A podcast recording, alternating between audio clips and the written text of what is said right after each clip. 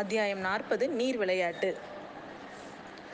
இந்த வரலாறு நடந்துட்டு இருந்த காலத்துலேருந்து ஒரு அறநூறு வருஷத்துக்கு முன்னாடி பார்த்தீங்கன்னா நம்ம தமிழ்நாட்டில் இந்த மூவேந்தர்கள் சேர சோழ பாண்டியர்கள் மட்டும் இல்லாமல் சிற்றரசர்கள் ஏழு பேர் ரொம்ப புகழோடு இருந்தாங்க. அவங்களுக்கு வந்து வள்ளல்கள் அப்படிங்கிற பட்டப்பேரும் வச்சுருந்தாங்க. அந்த ஏழு பேரில் ஒருத்தவர் தான் கொல்லிமலையில் தலைவனாக இருந்த ஓரி அப்படிங்கிறவர். இந்த இவர் வந்து வில்வித்தையில் இணையில்லாத வீரன் அப்படிங்கிற ஒரு பேர் இவருக்கு. இவரோட வில்வித்தையை வந்து எல்லாரும் அந்த அப்போ இருந்த புலவர்கள்லாம் எப்படி சொல்லியிருப்பாங்க அப்படின்னா அவரோட அம்பு வந்து ஏழு மரங்களை துளைச்சிக்கிட்டு போய் முதல்ல ஒரு புளியை துளைக்குமா அதுக்கப்புறம் ஒரு மானை துளைக்குமா அதுக்கப்புறம் ஒரு பன்னியை தொலைச்சி அதுக்கப்புறம் ஒரு முயலை தொலைச்சி கொண்டுடுமா.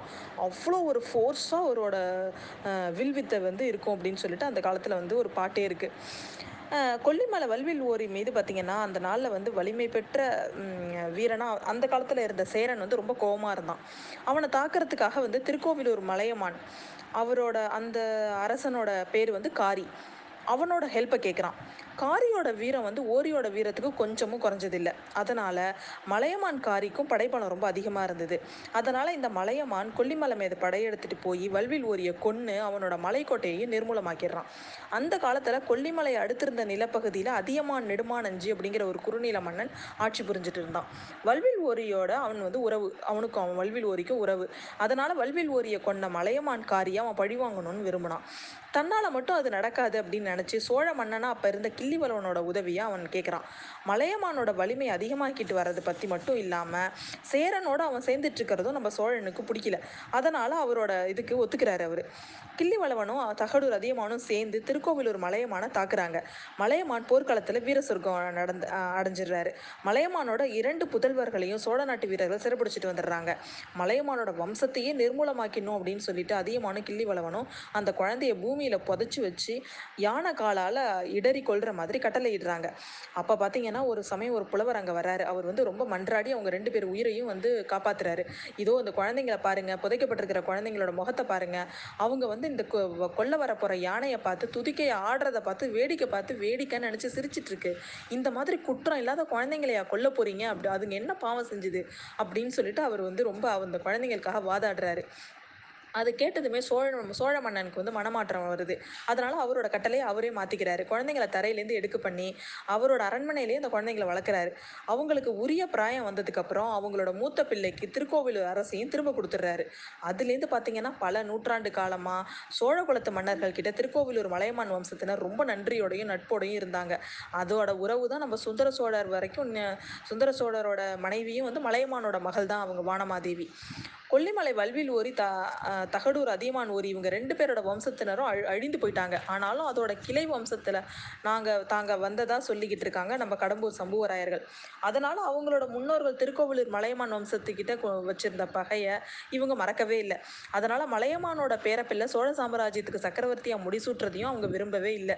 அதனால தான் அவங்க வந்து மது மதுராந்தகனுக்கு சப்போர்ட் பண்ணிட்டு இருந்தாங்க. ஆனால் கரிகாலன் கடம்பூர் வந்ததுக்கப்புறம் பார்த்தீங்கன்னா நம்ம சம்புவராயரோட மனசு கொஞ்சம் கொஞ்சமாக மாறுதல் அடைஞ்சிட்டு இருந்துச்சு. அவரோட செல்வ புதல்வி மணிமேகலை வந்து ஒரு விதத்தில் அவரோட மனமாறுதலுக்கு காரணமாக இருந்தா. ஆதித்த கரிகாலனோட மனசை மணிமேகலை கொஞ்சம் கொஞ்சமாக கவர்ந்துட்டா அப்படிங்கிறதுக்கு நிறைய அறிகுறி தெரிஞ்சுது. பெண்களையே கண்ணெடுத்து பார்க்காதவன் பிரம்மச்சாரி பிரம்மச்சாரியாவே தான் காலத்தை கழிக்க போகிறான் அப்படின்னு எல்லாம் கரிகாலனை பற்றி எல்லாரும் பேசிகிட்டு இருந்தாங்க.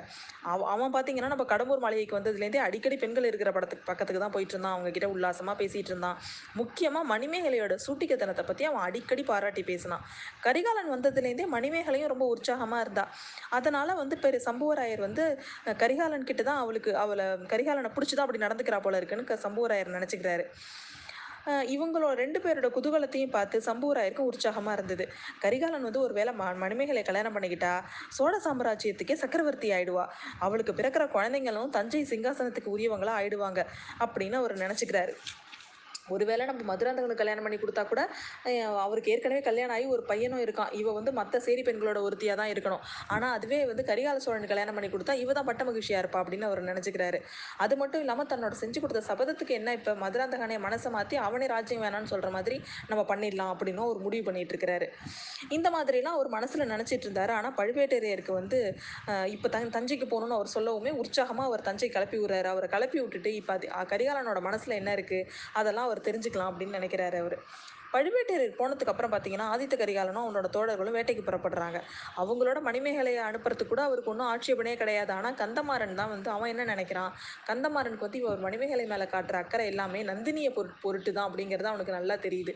அதனால அவனுக்கு பயங்கர கோவம் அதோட வெறுப்பும் இருந்தது நம்ம ஆதித்த கரிகாலன் மேலே.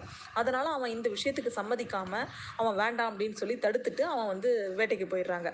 எல்லாரும் போனதுக்கு அப்புறம் நம்ம சம்புவராயர் மாளிகையை வெறிச்சுன்னு இருந்துச்சு. நந்தினி மணிமேகலையும் தான் பேசிட்டு இருந்தாங்க. நந்தினி உடனே சொல்றா இந்த ஆம்பளைங்கெல்லாம் வீட்டில் இருக்கும்போது நமக்கு தொல்லையா இருக்கிறாங்க. ஆனால் அவங்க எங்கேயாவது போயிட்டாங்கன்னா நமக்கு சங்கடமாக தான் இருக்கு. நமக்கு கிண்டல் பண்ணி பேசுறது கூட எதுவுமே விஷயமே இருக்கிறது இல்லை அப்படின்ற அவ. ஆமாம் அக்கா நான் கூட வேட்டைக்கு போயிருக்கலாம். எனக்கு வேட்டையை பார்க்கணுன்னா ரொம்ப பிடிக்கும். என்னோட தந்தையோடையும் எங்கள் அண்ணனோடையும் நிறைய சமயம் போவேன். ஆனால் இப்போ என்னவோ தெரியல எங்கள் அண்ணன் பிடிவாதமாக என்னை வர வேணாம்னு சொல்லிட்டு போயிட்டான் அப்படின்னு சொல்கிறா அவ. ஆமாம் எனக்கு ஒருவேளை உங்களுக்கு வேட்டையாட பிடிக்காது அப்படிங்கிறதுனால கூட இருக்கலாம் அப்படின்ற அவ. ஆமாம் மணிமேகலை எனக்கு வந்து வேட்டைன்னா சுத்தம் பிடிக்காது. அதுவும் ரத்தத்தை பார்த்தாலே எனக்கு ரொம்ப திகிலாக இருக்கும். அது மட்டும் இல்லாமல் கந்தமாறன் வந்து உன்னை வந்து உன் வீட்டு விருந்தாளி ஒருத்தர்கிட்டேருந்து பிரிக்கிறதுக்காக தான் உன்னை இங்கே விட்டுட்டு போயிருக்காரு அப்படின்னு சொல்லிட்டு அவ சொல்கிறா அவ. உடனே மணிமேகலை பேச்சை மாற்றிக்கிட்டு அக்கா நம்ம அவங்கெல்லாம் எங்கேயாவது போய் தொலையிட்டோம். நம்ம அவங்க சகவாசமே நமக்கு வேணாம். நம்ம ஏரிக்கரை நீராழி மண்டபத்துக்கு போய் நீர் விளையாட்டு விளையாடிட்டு வரலாம். வரீங்களா? அப்படின்னு கேட்குறா நந்தினியும் அதுக்கு சம்மதம் சொல்கிறா அவங்க அதனால் அதுக்கான ஏற்பாடுகள் எல்லாம் செய்கிறாங்க அதாவது வீரநாரிய நாராயண ஏரியோட கீழ்ப்பக்கத்தில் பார்த்தீங்கன்னா பெரிய கரையும் அதோட எழுபத்தி நாலு மடவாய்களும் உண்டு அப்படின்னு நமக்கு முன்னாடியே தெரியும். ஏரியோட மேற்கு பக்கத்தில் பார்த்தீங்கன்னா அது பெரிய கரையெல்லாம் கிடையாது. ஏரியோட நீரோட ஆழம் வந்து கொஞ்சம் கொஞ்சமாக குறைஞ்சு அது ஏரிக்கரையும் சமதரையாக தான் இருக்கும் அந்த இடத்துல. அதுக்கு பக்கத்தில் அடர்ந்த காடுகள்லாம் நிறைய இருக்கும். இந்த தண்ணி போய் போய் அந்த இடத்துலலாம் பார்த்தீங்கன்னா குட்டி குட்டியாக நிறைய தீவு இருக்கும். அதில் வந்து ஒரு ஒரு ஒரு தீவில் பார்த்தீங்கன்னா நம்ம படித்துறையெல்லாம் வச்சு நீராழி மண்டபமும் அமைக்கப்பட்டு அங்கே கடம்பூர் சம்புவராயரோட அந்தப்புறத்து பெண்கள்லாம் நீராடுறதுக்கு உல்லாசமாக பொழுதுபோக்குறதுக்காகவும் அங்கே வர்றது வந்து வழக்கம். அதுக்கான ஒரு ஏற்பாடு அங்கே பண்ணியிருப்பாங்க. அந்த இடத்துக்கு வந்து சேரணும்னா ரெண்டு காத தூரம் வரணும். ஏரியை சுற்றிக்கிட்டு வரணும். அதனால் மா சம்புவராயர் வீட்டு பெண்களும் அங்கே இருப்பாங்கன்னு தெரிஞ்சதுனால மற்றவங்க யாருமே அந்த பக்கம் வரவே மாட்டாங்க. நந்தினியும் மணி மணிமேகலையும் படகுல ஏறி அந்த தீவுக்கு போகிறாங்க படகு செலுத்த தெரிஞ்ச ரெண்டு இளம் பெண்கள் அது மட்டும் இல்லாமல் சமையல் செய்கிறதுக்கான பாத்திரங்களெல்லாம் எடுத்துக்கிட்டு அங்கே போகிறாங்க அவங்க பெண்கள் மற்ற பெண்கள் எல்லாம் அங்கே இறங்கி மண்டபத்தில் போய் சமையல் செய்ய ஆரம்பிச்சிட்டாங்க. நந்தினியும் மணிமேகலையும் கொஞ்சம் நேரம் படித்துறையில் உட்காந்து வம்பு பேசிகிட்டு இருக்கிறாங்க. மணிமேகலைக்கு வந்து பொதுவாகவே கொஞ்சம் புத்திசாலி புத்திசாலியான பொண்ணு அவள் அது மட்டும் இல்லாமல் குறும்பு அவளுக்கு ரொம்ப ஜாஸ்தி. அவள் என்ன பண்ணா பழுவேட்டரையர் பேசுகிற மாதிரி மிமிக்ரி பண்ணிட்டு இருக்கா கரிகாலன் பேசுறது மாதிரி கந்தமாறன் நடக்கிற மாதிரி எல்லாம் அவள் பண்ணி பண்ணி காமிச்சு அதை பார்க்க பார்க்க நந்தினி சிரிச்சுக்கிட்டே இருக்கா அவள் திடீர்னு பார்த்தீங்கன்னா மணிமேகலை வந்து துள்ளி குதிச்சு ஏஞ்சி நிற்கிறா என்னன்னா அக்கா வேட்டைக்கு நாம போகலை ஆனால் வேட்டை நம்ம தேடி வந்திருக்குது அப்படின்னு சொல்லிக்கிட்டே இடுப்பில் சொறி இருந்த கத்தியை எடுத்துக்கிட்டு போறா. நந்தினி திடுக்கிட்டு எழுந்து மந்தினி பார்க்க நந்தினி மணிமேகலை பார்க்குற திசையே பார்க்குறா அங்கே பார்த்தா ஒரு பெரிய மரக்கிளையில ஒரு சிறுத்தை வந்து படு சிறுத்தை புலி ஒன்று உட்கா படுத்துக்கிட்டு பார்த்துட்டு இருக்கு. அந்த சிறுத்தை அவங்க மேலே பாயலாமா வேணாமான்னு யோசிக்கிறது மாதிரி அங்கேருந்து பார்த்துக்கிட்டே இருக்கு. அந்த சமயத்திலேயே கொஞ்சம் தூரத்தில் குதிரை தண்ணிங்க தண்ணியில் வந்து குதிரையெல்லாம் இறங்கி பாஞ்சு ஓடி வர சத்தமும் நமக்கு கேட்குது